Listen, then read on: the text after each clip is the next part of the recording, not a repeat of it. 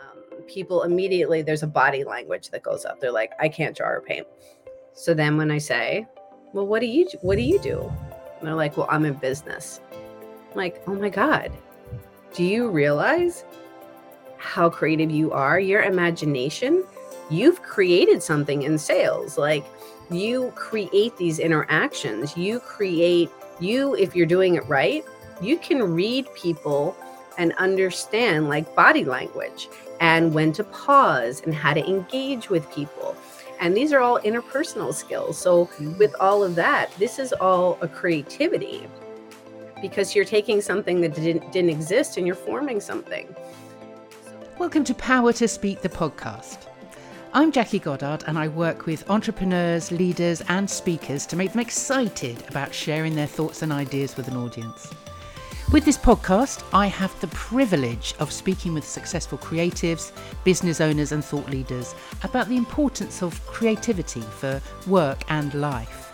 And I get to hear about their unique journeys too. I've been inspired, educated, and enthused by every person I've interviewed, and today's guest is no exception. Enjoy.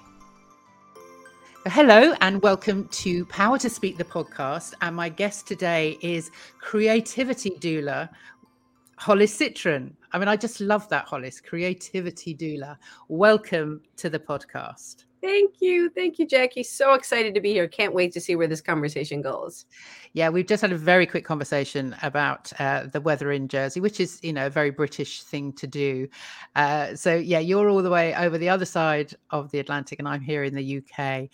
So tell us a little bit, Hollis, about. I mean, you're you've got Hollis Citron. I am creative, and this is how we connected because you know we are kindred spirits. I think in our creativity, and yeah. there's lots of parallels as as we've sort of been discussing in what we both love to do and how we like to help people actually yeah. using that creativity. So tell me a little bit about the creativity doula. So first I want to acknowledge so everybody if it looks like I'm looking in a weird way, I know I'm supposed to look at the green dot, but I like looking at my person. So I'm looking at Jackie. So if it doesn't look like I'm looking at you, I apologize. I am, but I'm looking at Jackie to have this conversation. So, creativity doula, thank you for that. So a client actually gave me that name and as I was helping her with a book, she said, Hollis, you're going to be my doula and we're birthing this baby. And at first, I was very like literal. I'm like, hmm, well, we had a doula with our son. And then I was like, oh. So then when I mentioned it to some other people, they said, well, you're a book doula. I said, no, I'm a creativity doula. I help guide people to birth their stories. And that just, it, that was just like, you know, that when you get it, when you get that feeling in your stomach and you're like, yes, that's it. Wow. I mean, it's it just as you say, it just explains beautifully what it is that you do, and I love that that that birthing the story feeling, or birthing people's creativity as well. So, uh, where do you see yourself? Because you you come from a teaching background, you've been a, an art teacher for sort of thirty years before you are now doing what you're doing. So, where where is the is the first love, or is it art? Is it writing? Is it publishing? Is it all of the above? Thank you. It's really all of the above.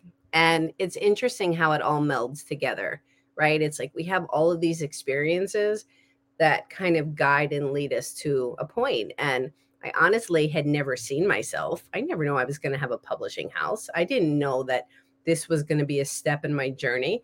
And as it has become that, it feels so natural. So this is a space where i get to combine all of my all of my loves really because in the multi-author space in the solo space it's giving people safe spaces to feel expressive.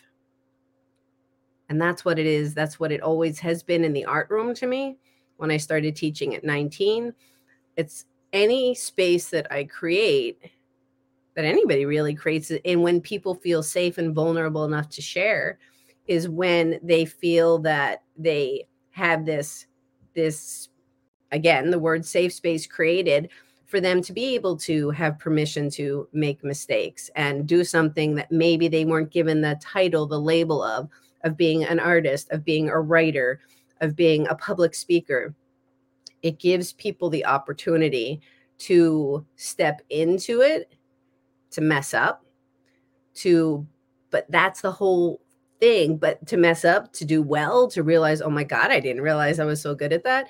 It's that's the whole birthing process, right? It's those ebbs and flows. And then, like, literally, when in the actual birthing process, let's say of a, of a baby, there gets to be a point where maybe not everybody experiences it, but often when it's the hardest and the most painful, you want to give up. You're just like, I, I just, I can't do it anymore. I'm just so tired. I can't do it anymore. And I kind of correlate that too to also being in a book, to also in any creative process. We often, just as we're about to get to that point of it like coming to fruition, we're like, oh my God, I'm just tired. And I don't know. Can you relate to that? I can relate to that. I remember that. one. yeah, I remember in the literal sense as well as the creative sense. So yeah, I, I can I can see that from both sides, um, and I just I, I just love the analogy completely because we both. I mean, it's exactly what I do within the spaces that I hold for people, which uh, was around acting, is now around public speaking and, and keynote speaking, and just kind of from from that kind of conception of that that idea of when when that idea is uh, sort of that spark ignites, and then suddenly from there something builds and something grows. And that exactly that's exactly what i do is just give people permission to run with it to really get behind what that idea is and just trust your own creativity. And a, a, lot of what I do, as you've said, is, is giving people permission. Because when we get into adulthood, and I'm sure you find this as well, when we get into adulthood, we kind of think we're not allowed to play anymore and that we should leave all that behind. And it's not to do, you know, it's not an adult activity. It's it's uh, it's something that that we we should avoid at all costs because it's not professional, it's not normal for an adult. And actually, when you give people permission to play and be creative, then it's, I mean, it's just apart from anything else, it's so good for well being, for, you know, for, for people's stress levels to just give them but it is it does come down to permission and i can see that penny drop for people sometimes in in the spaces that, that right. i'm in once you give them that safe space that supportive environment and say to them, yeah, it's okay, go for it. Then actually, you know, you can kind of see the the release, the relief of uh, of just having that permission to be themselves. I love all of that. All it, it's yes, exactly. We're on the same page, and it's making me. I want to share a quick story about when I was in the classroom. Um, this was a school that I was I would see the kids maybe like every two weeks, so obviously very intermittent. And this was an eighth grade class one particular girl in the class, it was there was a lot of behavior issues. So anyway, we were creating this project where they were they were creating like a, a product. So they came up with the conception of the product, and then they also they named it. They did a little um, uh, um a, my words today.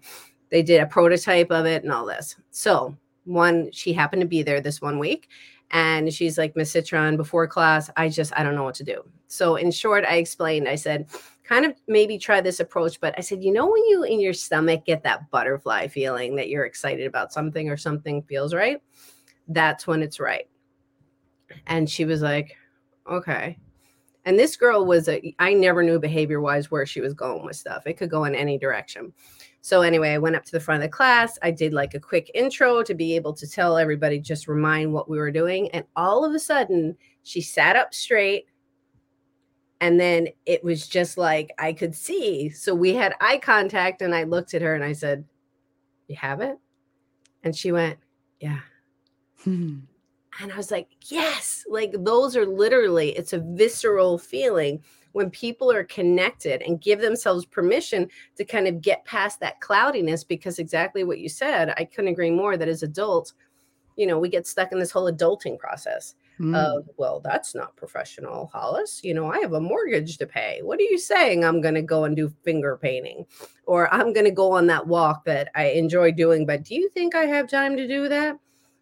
And that's when it's all the times of yes you can take yeah. five minutes to do that thing because when you take that five minutes, just like this girl, there's when she actually tapped in, then it like it it came to her. Yeah. and that's exactly and it doesn't have to be these major epiphanies when you're going on your walk or doing whatever you're doing it's just you're more connected to self you're more yeah. connected to others when you do things that you enjoy and you don't have to be perfect at it no and it, and it somehow it gives our brains uh, just time to to relax and not not have all of that other stuff going on. Because when you're when you're playing it's just so uh, so freeing. There's a, a, guy i don't know if i've we've had this conversation before about this uh, dr charles limb he did a fabulous ted talk uh, about some uh, some experiments that he did on uh, improvising and creativity. Oh, mm-hmm, mm-hmm. and he worked with uh, jazz musicians and hip hop artists. And he got them, he put them in an MRI scanner to scan their brains. He got them to play a learned piece, either if they were a jazz pianist or whether if they were hip hop, they got them to rap a learned piece. And then he did it again. And this time he said, just make it up, improvise. So the jazz pianist was on his keyboard improvising, the, the rapper just was rapping and what they found, it was a very small study, but uh, uh, uh amazing. What they found was that the brain, the part, and it's the frontal, the prefrontal cortex. Oh, I'm going to get it wrong. Prefrontal cortex. Yeah, yeah. That part of the brain that deals with um, our inner critic, really, all of those sort of little um, negative voices we get, it temporarily shut that part of the brain down when you were improvising.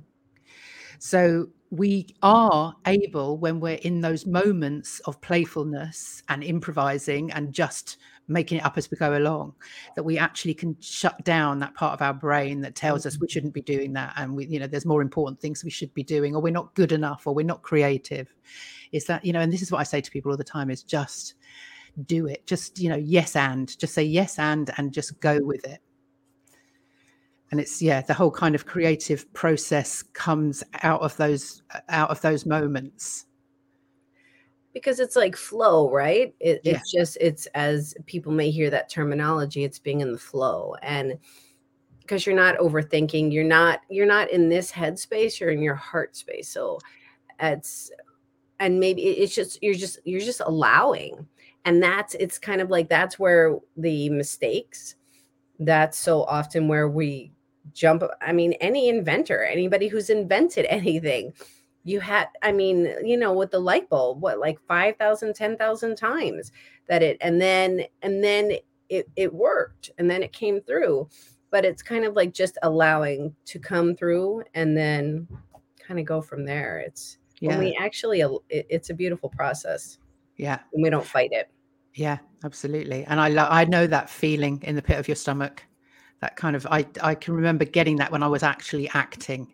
If I got into that part, if I was being rather than playing, I could I mm. could feel that in my stomach. I just knew that I'd got it. Um, and that's you know that's a feeling that's a feeling now that i say to people when you feel that that you know before you go on stage before you step on stage to do a talk or a, give a presentation you'll have those feelings don't think of it as nerves it is excitement it's the same feeling you know, and it's just that kind of mindset of just get out there and enjoy it, you know. And, and when, as adults, people we are, I am still too, we're frightened of making mistakes. Nobody likes to be proved wrong, or nobody likes to be make make a fool of themselves. But actually, it's in those moments, as long as we take them as a learning process, then then we move on, you know, and we move up. We don't, you know, there's it, there's other other places to go from that learning. So it's funny as you said that. I don't know. It, it's kind of like that whole thing with adulthood and this whole mistake thing. It kind of it takes me back to almost like childhood. You know, people making fun of you, and you get that feeling of nobody likes that feeling of like, oh, you made a mistake, or or you know whatever that is. But when you, I found that as an adult, as I stumble, and when I laugh or I'm just like, no big deal. It really is. I am really truly learning. This is all a process that it really does all start from within. Yeah. It all starts from me. People could be doing whatever they are around me. It's that whole react respond. It's, it's, I literally get to choose. Yeah. And that's empowering. Yeah. Absolutely. I don't know if it was uh, it was something of yours that I was reading about happiness being a choice, which is certainly something that I've been telling people for years. You know, mm. happiness is a choice.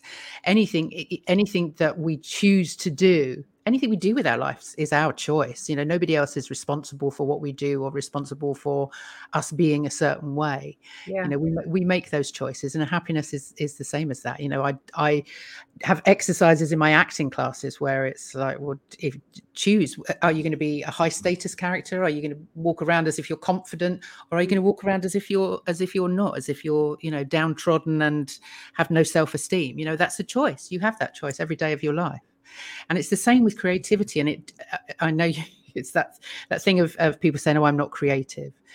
Um, it's it's a choice that's all. It's your choice and whatever your creativity is and i'd love to hear your definition of creativity because i know that um, that's something in your own podcast that you you love to ask people too. But I, I find it fascinating because so many people out there don't feel they are creative because they they don't feel they can paint or draw or any of those conventions that that are associated with creativity whereas for me it's a lot broader than that.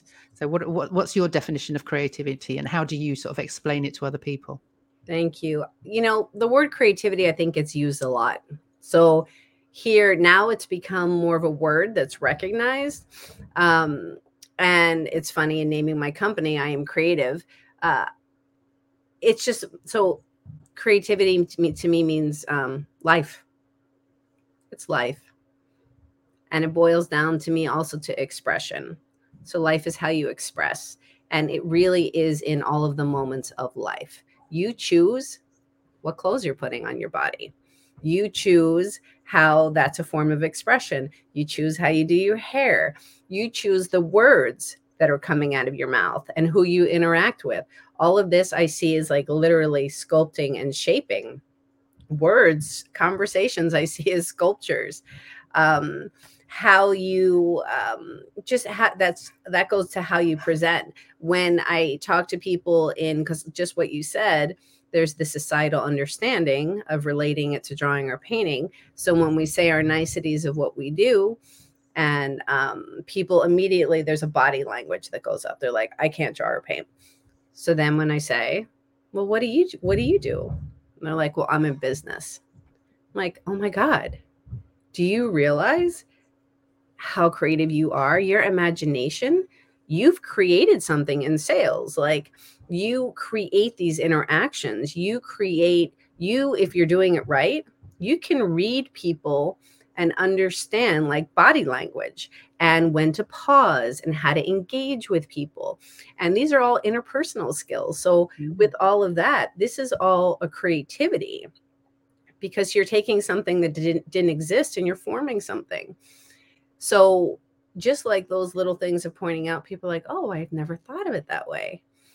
And then they stand up straighter yeah. and then they see more um, um, value in what they do because everybody wants to be valued and yeah. and yeah and this word when people i think so many people um and it starts young where these labels happen.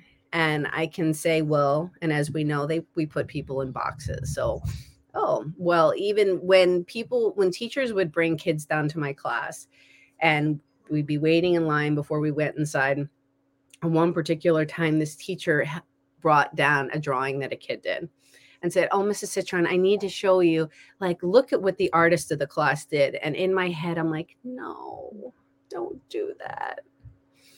Like, they're in third grade. Even if they were in high school, like, don't yeah. do that. Because, yes, give the kid props. That's amazing for what they did. And I want to be able to comment on it and see it and acknowledge it and talk to them about it. But by announcing that to the class with that label, that means that nobody else in the class is the artist. Yeah. Yeah. And um, yeah, we it starts young. It does start young. It does. And I, you know, it's it's something that I I kind of I had certainly in primary school where in in sort of up to I don't know what the grades are here but up to sort of age 10 11 and then when I swapped over to the senior school, the the big school, where it was all about maths and English and and all of those things, there didn't seem to be the room for the creativity. And actually, I didn't know where to I didn't know where to put myself. I didn't know. I went. They did art, but they didn't do. There was no drama. There was an after-school drama class which I couldn't go to because I lived miles away from my school. Um, so there was no kind of creative outlet, and that was really. I don't know. I didn't. I didn't. I, didn't have a sense of belonging because when I was at primary school, I had and maybe that does come back to perhaps I was labeled the artist or the creative or the actor or whatever. Um, but I don't know, that kind of gave me a sense of belonging somehow that I lost when I moved up to the to the big school. Um, and it was something that I that then again got completely bashed out of me by my careers teacher, who when I told her I wanted to be an actor, kind of went, you know, really? and so I ended up going to art school, which was, you know, I suppose was was better than nothing. Uh, but I should have gone to drama school at that age. That's that. I should have been encouraged to, but I wasn't. I was discouraged completely, and I didn't come back until I did. I went off to art school. I got into fashion and designed and stuff. Hated it. Would should never have done it. And then ended up coming back to drama when I was nearly 30. So I'd missed all of those years of doing what I loved doing. And right. now, and coming into the business world, um, and going into networking spaces with other business people and talking to them about what I did in the early days when I was uh, Atticus Arts, which was sort of the creative branch of, of what I do now. Um, they didn't know what I could see that body language, that kind of, oh, okay, well, I'm not creative, so I can't talk to you. I mean, and they, it was like I felt like they did, they didn't know where to put me, which is why I started my my creative conversations podcast because I wanted to talk to people and, and get them to understand that actually we are all creative. It's innate. It's you know it, as you say it's life. It is. Absolutely. I love that. So tell me then where did that how did that start for you in those early years? You know going back to you as a little girl how did how did that kind of manifest in in your in your life back then it's interesting and thank you for pointing out and i guess i just kind of want to reiterate i don't it's not a bad thing to tell somebody to give them a label of artist because just like you said it gives you a sense of being like you can fit in. Often when we are this way we're kind of like who are we? We're different than other people. And so i just want people to understand yes give people that kind of uh, that kind of understanding of themselves what I was just saying is that when you announce it and say, well, this is the class artist, then it just kind of shuts yeah. other people down. No, absolutely. Absolutely agree with that. Yeah. So that's kind of where I was going with that. So yeah. as a kid, I was very shy. And I shy to the point of like, I had friends and everything, but I would turn so purple if you looked at me. And it wasn't a pretty shade of purple, it was like Hy-Vee purple, where I wanted to hide. And um, it kept me small for a really long time. So, in saying all of that, I I did visual arts, but it wasn't like a main thing that I did. But I was always different. It's kind of like I saw things in a different way. Would take a longer time to process information. And um, but I did find that the visual arts for me was a way of expression um, that felt good to me. Um, I did end up going to art school, didn't know that was going to happen. And it's interesting, kind of along the way, often in my life, it's kind of, I wasn't a kid that was like, well, when I grow up, I'm going to do this, this, and this. My parents were very supportive of me in general. But when I ended up going to art school again, like I just said, and then with the publishing house, I wasn't expecting it, but it felt natural.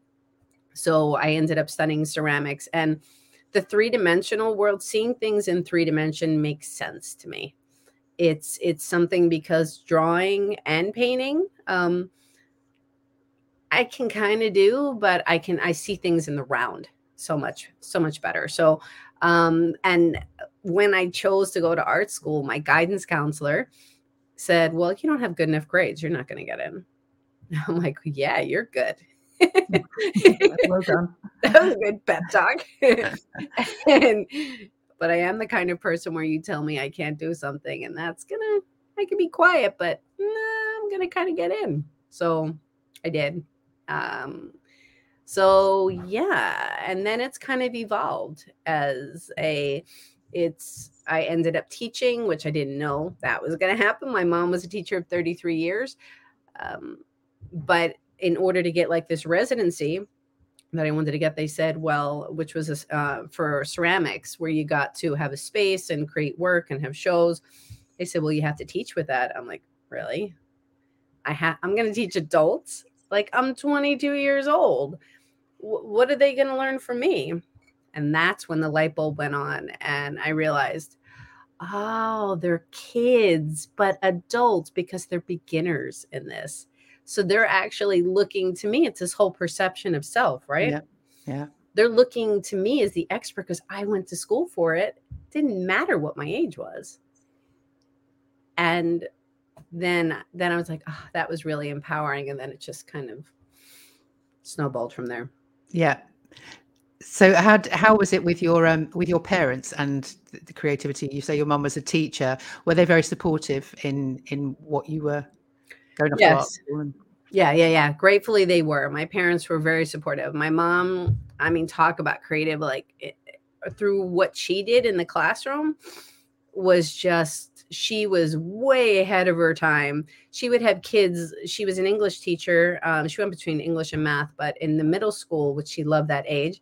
And she would teach them, excuse me, like about Romeo and Juliet she would have them read the screenplay. She would have them write their own screenplays. She would have them act it out. And then she would take them to a rehearsal down in Philadelphia to actually see them do it.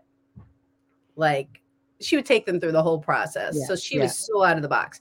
My father was so he it's funny, he was a banker and insurance man and then he had his midlife crisis and he became a photographer. Yeah. and um, he made it his until he uh, unfortunately passed like 20 years ago.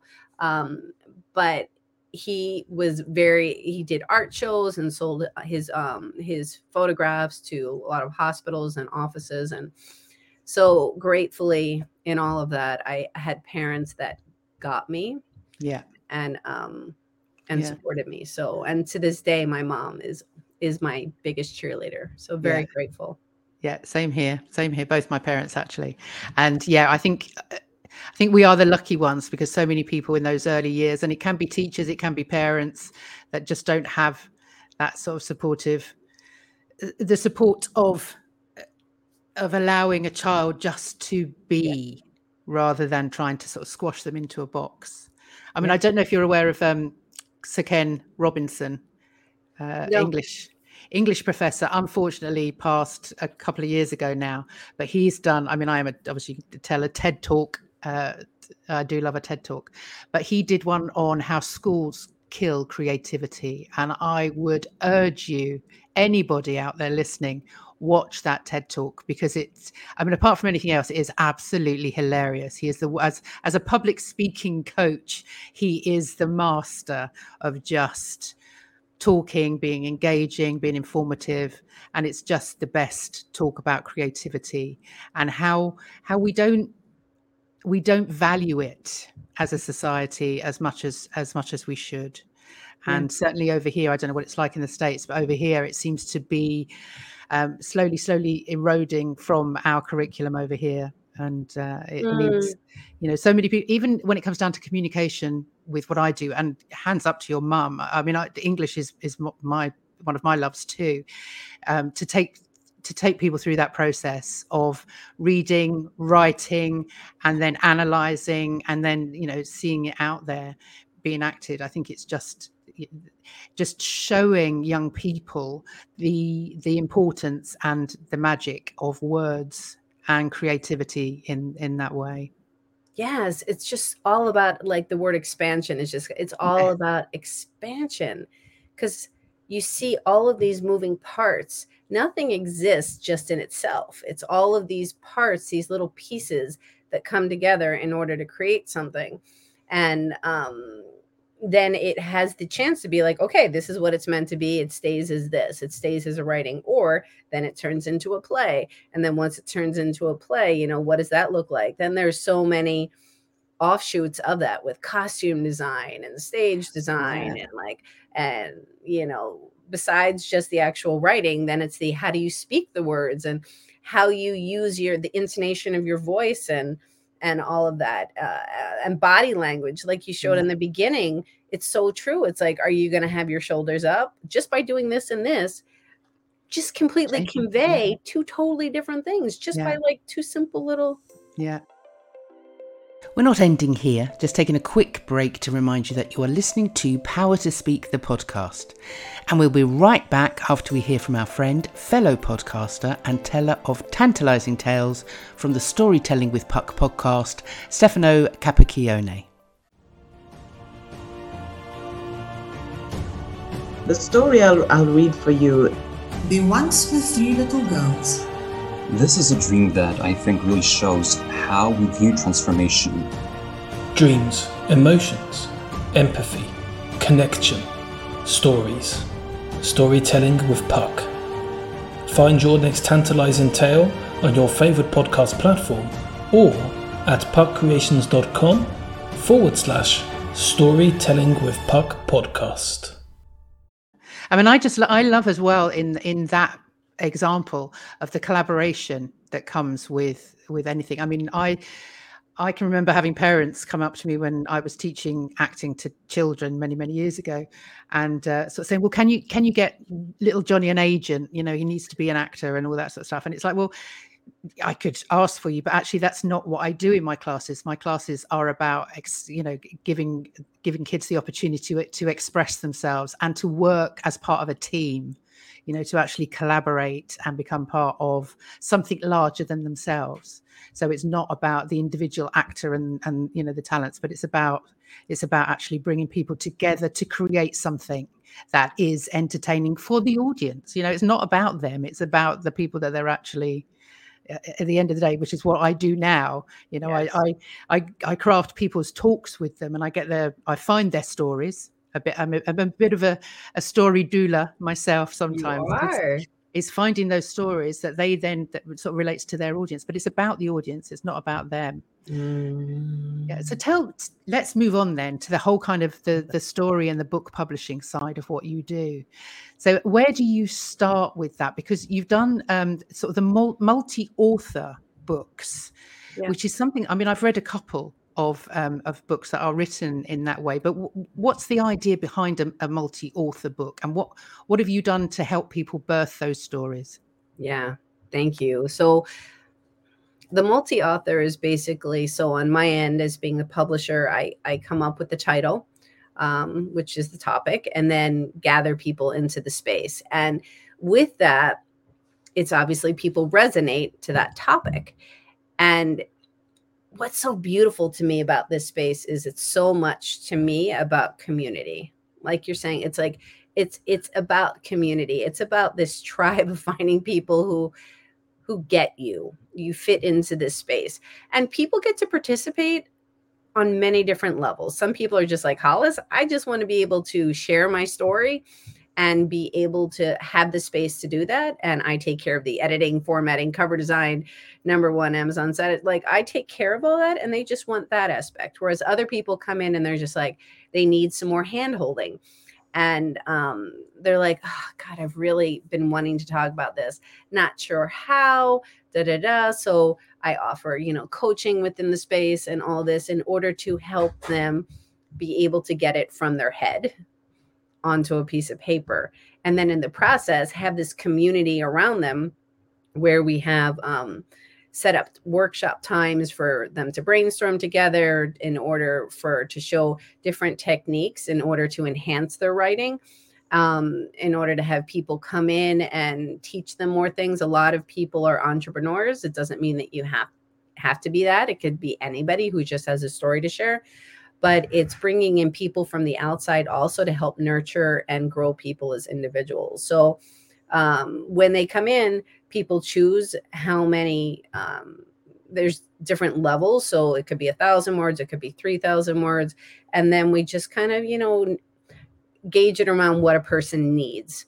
But kind of just getting to the whole concept of the multi-author. What I love about it is is that it's and you see a lot more of them lately it just has all these different perspectives in one space on a topic. Yeah. And I just think that's I think that's incredibly powerful. Yeah. And so the the people that are coming to you, do they are they drawn to the topic? Are they drawn to the title? Yeah. Um, are they people that have?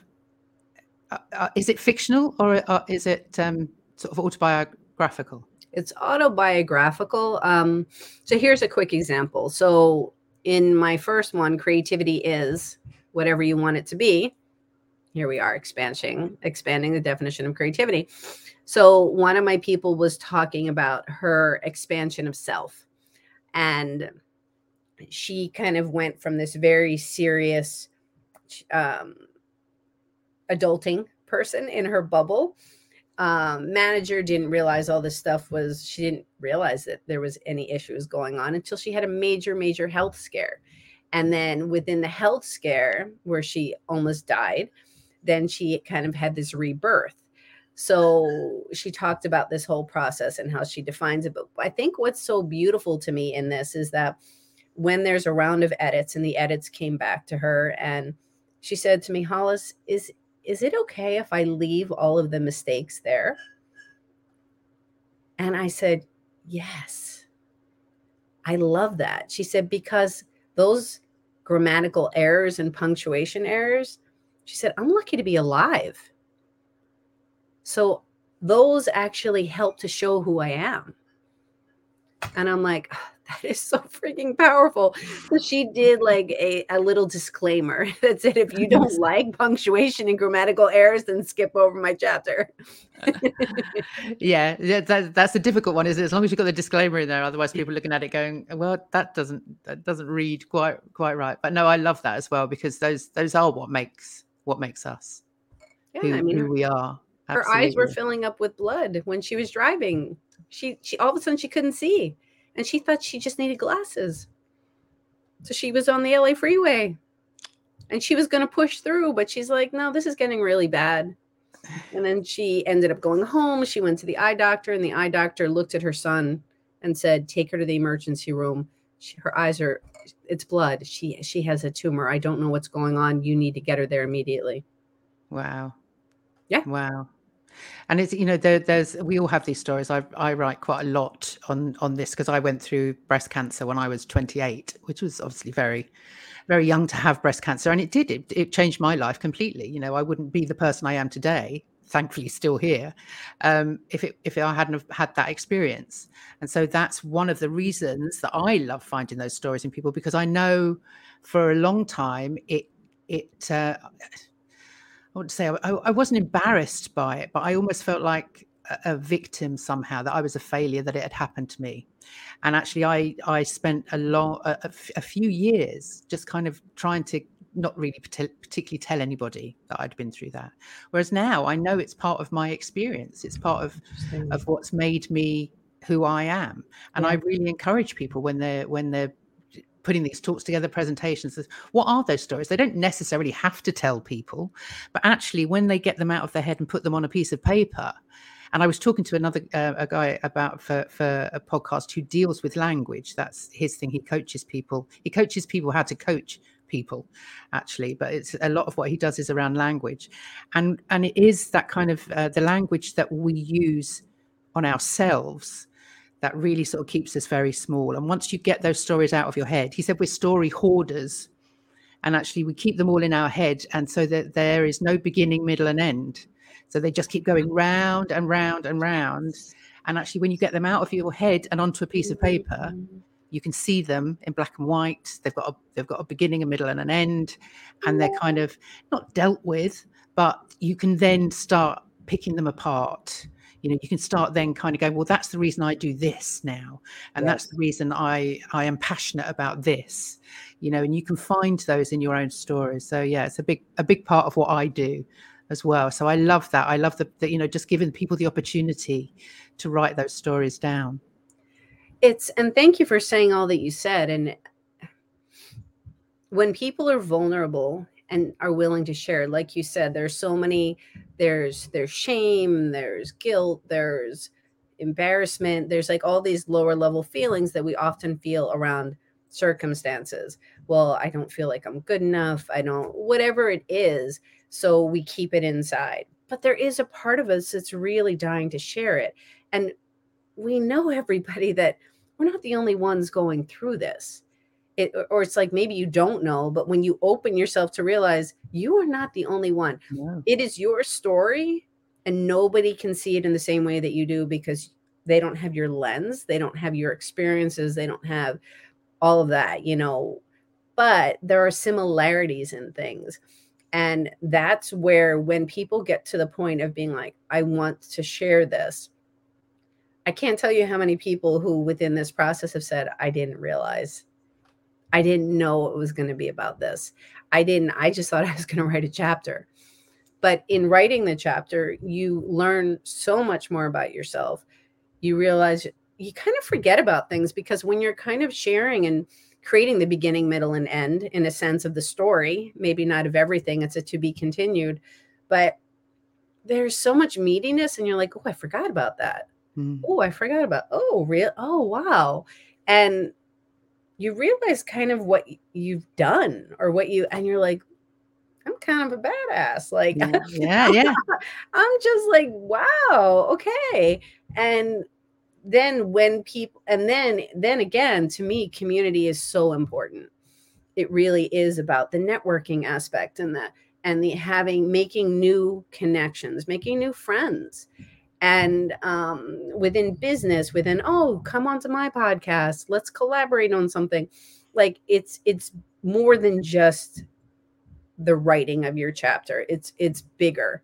And um, then when the then when the book is published and it goes out i love hearing from people saying somebody just reached out to me and saying and i'm not going to say that every time somebody's going to reach out to you but i do know that your story will have an effect on somebody i know mm. more than one person um, and they'll be like wow. Yeah. Yeah. It's powerful. it is powerful and like you said earlier you know we everybody wants to be valued. We all want a validation and this is what i say to people a lot of the time you know we, you kind of live with your own stories forever because they're yours and you don't you don't see the mm-hmm. value in them.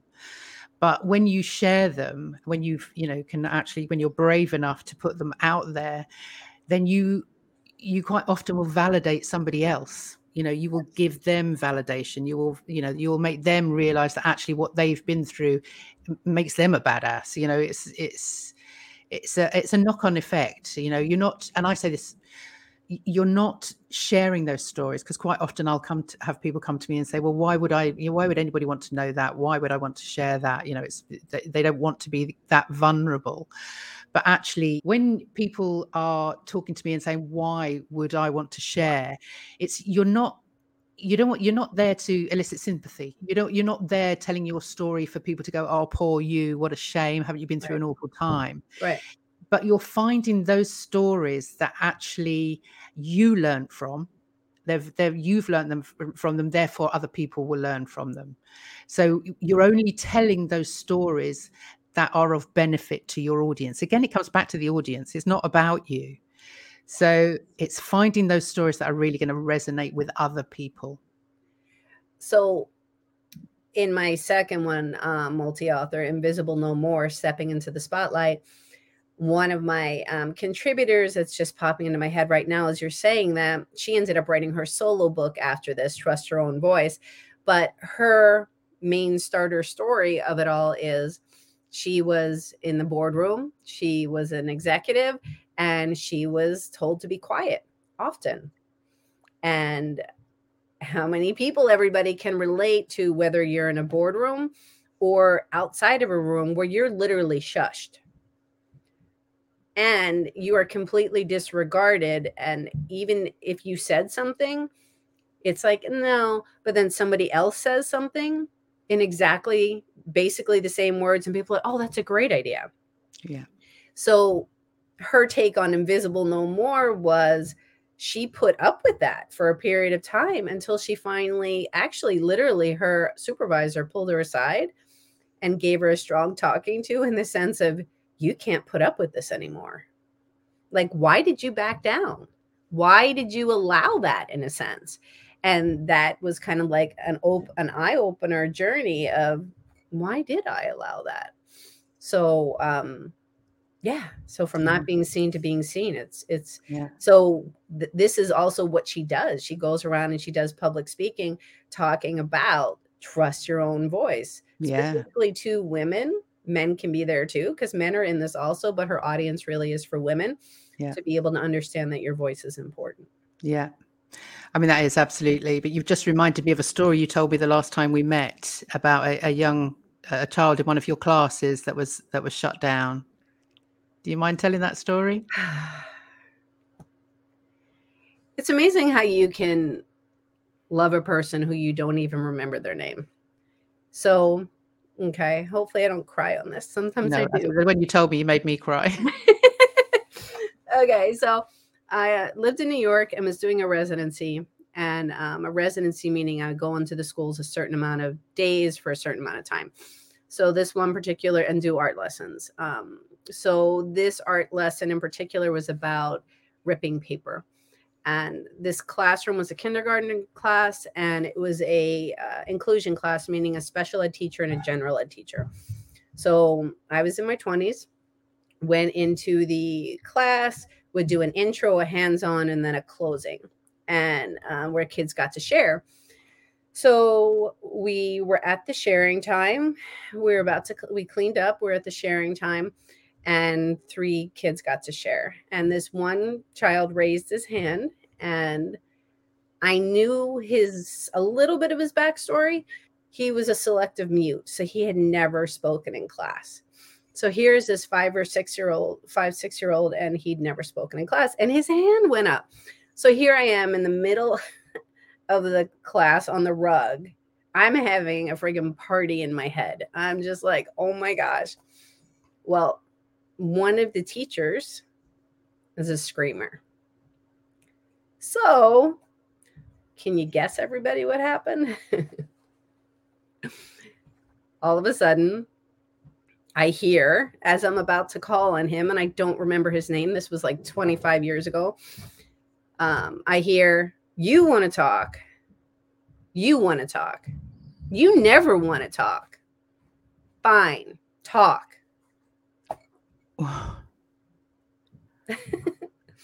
In my head, I am saying every expletive I could and talk about like this little boy, like talk about body language, like we talked about. Like all of a sudden, it was just like he just curved in and his head went down. I'm just like, oh my God, oh my God, okay. This isn't my classroom. What do I do? Blah, blah, blah. So I went over and I stood next to him and I took his artwork and I said, Who would like to tell, you know, so and so what they like about his work? Little kids were raising their hand. I like da da da da da. da. I was just gathering my stuff to go to my next class and I bent down and I said to him, Sweetie, what did you want to say? And he whispered in my ear, I like the color blue. Oh,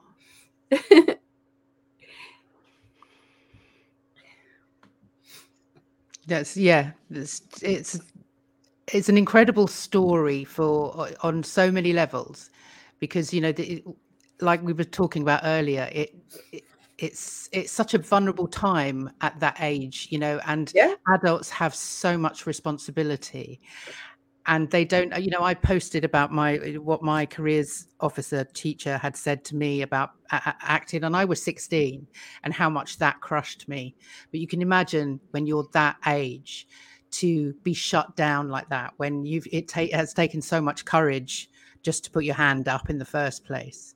You know we just need to be so aware as I say i shared that post and uh, a former a former teacher commented on it and just uh, agreed that at that age teachers have so much responsibility and they really need to be aware of what they're saying and what they're passing on you know because you can probably guarantee that that teacher probably was taught uh, taught that way when they were at school. And it's a cycle that goes on and on and we just need to to break it and just and be a little kinder.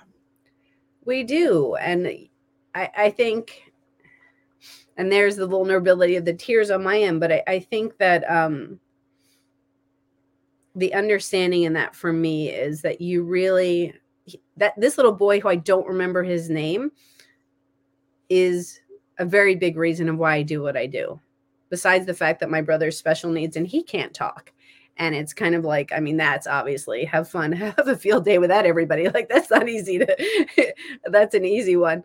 But then when you enter these situations, like you're saying, like in the classroom, these things they do matter and understanding and as teachers everybody believe me in teaching i get it we don't have our beautiful we we don't have beautiful moments all the time. At times we slip and we say things but in this case it was very intentional and in knowing your audience these kids we were in a very rough area. So kids come with with baggage Hmm. And there's obviously a reason. I, I knew the little bit I knew. He had a story behind him and he never spoke in class. Like there's there's a reason for all of that.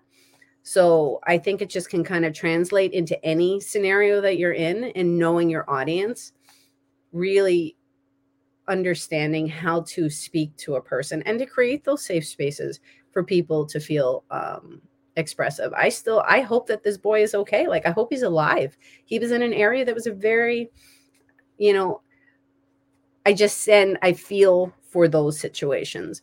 But translating it to to being now, it gives me the bigger understanding that everybody deserves to be heard. Everybody has a voice. And even if you don't agree with it for whatever reason, it doesn't give you the right to shut them down. No, absolutely not. Absolutely not. No, thank you for sharing that. I understand that was that was sort of something that's so close yeah. to your heart. But thank you for that. Yeah, yeah. But I suppose it I suppose it kind of brings us on to this other project you have that is is around parenting. And you know, it I like to I have one daughter who's now going on 20 at university doing creative writing. She's been a creative entity since the since conception, I'm sure. Um, I did my own creative doula when she came out. that, that, you know, she's I've launched her on the world. Um, but as a creative as a creative person myself, I never ever wanted her to feel the way that I did. That you know, I want her to express all of the creativity she has. I don't want her to ever feel that she has to be somebody that she's not. So, how do you? How do you? I mean, I, I is it? It doesn't come with a handbook. What's the title? I know. Parenting was not in the manual. So the wasn't in the manual. Parenting Your Way. So uh, t- tell us a little bit about that. Okay, so everybody you might be like, "Oh my God, Hollis, how many things do you do?" but it's all strung together. Again, with these same, it's these, it's these topics that passionate about and need to be put to the forefront. So it's just this concept that parenting is there isn't a manual. Like we yes, there are baby books and there are teen books and there are all these kind of books, but nothing prepares you for when you're sitting on the couch or when your child calls you and says, I just got offered this position and I'm not exactly sure what to do. And, you know, my life could go this way or that way. Like, what do I do? And there's nothing you can look up for that.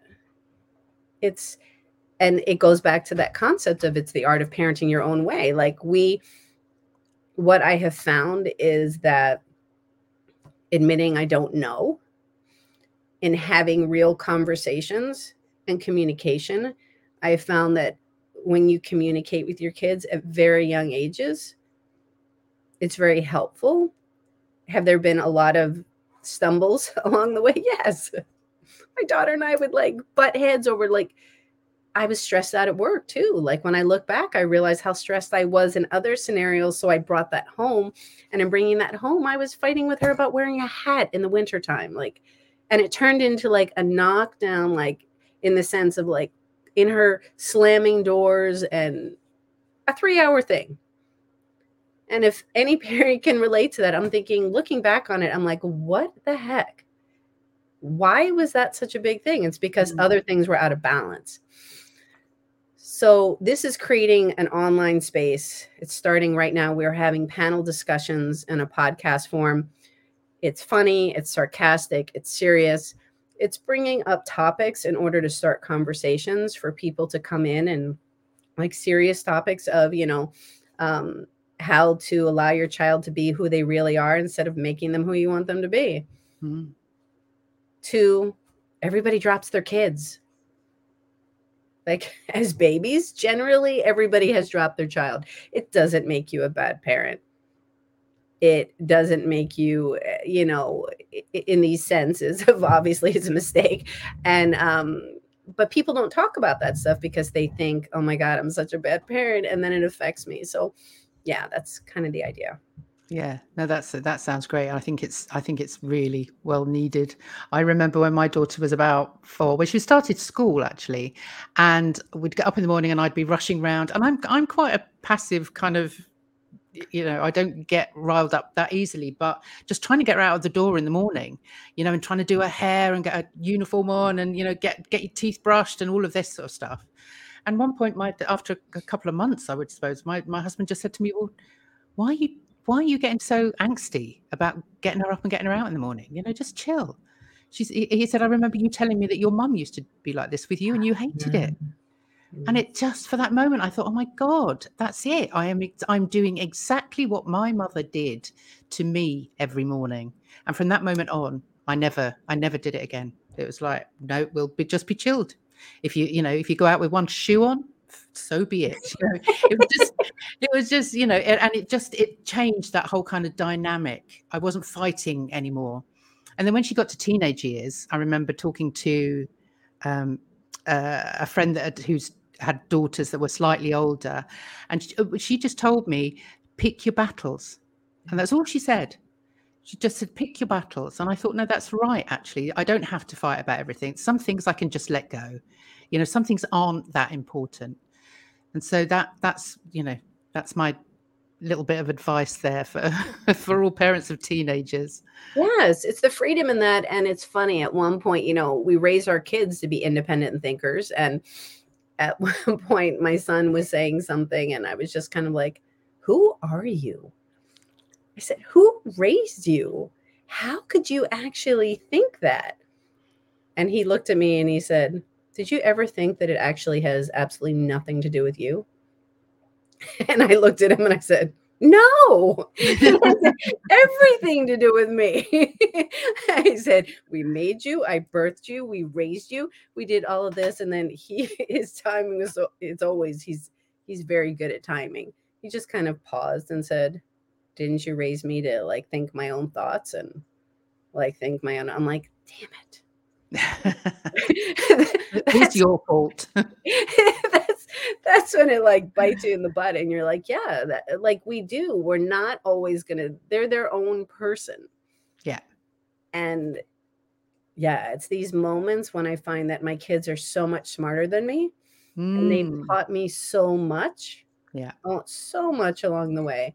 Yeah. Um yeah. yeah. Yeah it's amazing. I can remember again a friend who had children a long time before me um, saying in the early days that, that we never we don't own them you know as, as soon as they are born they are their own person. We only we're only looking after them basically. And so we have we have that responsibility but yeah. So true yeah actually my son also reminded me i said so they say that you pick your parents. Um i said so thanks for picking us. And he said well nobody else wanted you guys. He's like he said so i was like fine i'll take them. Yeah yeah, it's like being put picked for the football team. You get left to last. It's like, all right, I'll have them. Fine, okay, put me in there. Brilliant. Oh, fabulous. We've come. We've nearly done an hour here at Hollis. It's been a fabulous conversation. I've loved it. Absolutely loved it. So I'm just going to very quickly show people here because you have. Uh, this is your Creative Conversations Podbean. So who do you talk talk to for your podcast? I talk to everybody um, because, like you, the whole idea is expanding this definition of creativity beyond drawing and painting. So I talk to people in all areas, and it's structured around three questions. And from what I remember, our questions are pretty similar. Yeah, yeah, yeah. How do you define creativity? How do you incorporate it into your life, and why do you think it's important? Yes, yeah, mine, my, mine was was very similar, and uh, how to use it for your work and well being was the one that I loved. But bizarrely as well, my Atticus Arts was Atticus Arts Creative Conversations as well. So, so, so, yeah, we've definitely gone gone down the, the, same route. But I love this photo of you. I'm going to have to show this. If you are listening to the audio, you'll have to check out on YouTube. There's this fabulous photograph of Hollis covered in in paint. so, what did you do there? Did you, did you literally just paint yourself? I did. Um, when my web designer cre- put this image of this woman who has paint all over her face as the main image for so long, I was like, well, that should be me. Why should I have a stranger with that? So it took a little bit, but it's face paint. And I had my daughter face paint me and then um, take a bunch of pictures. And it was really fun. Yeah, it looks great. I love that. Mm, Thank Brilliant. you. And this is your your website, which is I am creative Philly. Is that Philly as in Philadelphia? It is. That's where I'm from. Yeah.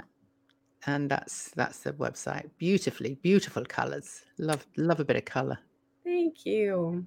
Thank you. Thank you. Was there anywhere else, you know, that people can come and find you, or or anything you'd like to tell the audience before we before we sign off? I think that's really pretty much that's has it covered really well. The it wasn't in the manual is on the I am creative um, website and also the publishing house, which my publishing house is called Express Yourself Publishing. That's all on the website too. So you can kind of find everything. Bring it- bring the everything to- podcast is there. Everything is in one space. If so, you don't Uh-huh. have to jump from place to place. Fabulous. And and I'll put all of those links in all of these show notes too. So thank you so much for your time today. It's been wonderful. We could have talked all day. We should just just let the recording run and we'll just next next time on I'm on your side of the Atlantic, I'll you know, we'll put our feet up, have a cup of coffee and just record it. Oh my gosh, I cannot wait. I cannot wait. Thank you so much for having me in this space. This was great. You are more than welcome. I would say goodbye. Enjoy the rest of your day. Okay. Bye everybody. Bye. Thank you so much for listening. If you like what you heard, then please leave a five star review on whichever platform you're on. And if you'd like to receive information about future guests or would like to know more about Power to Speak coaching, then sign up for our fortnightly newsletter at powertospeak.co.uk. And remember, check out some tantalising tales and magical moments from Storytelling with Puck. Find them where you find your favourite podcasts or head over to puckcreations.com forward slash storytelling with puck podcast. Bye for now.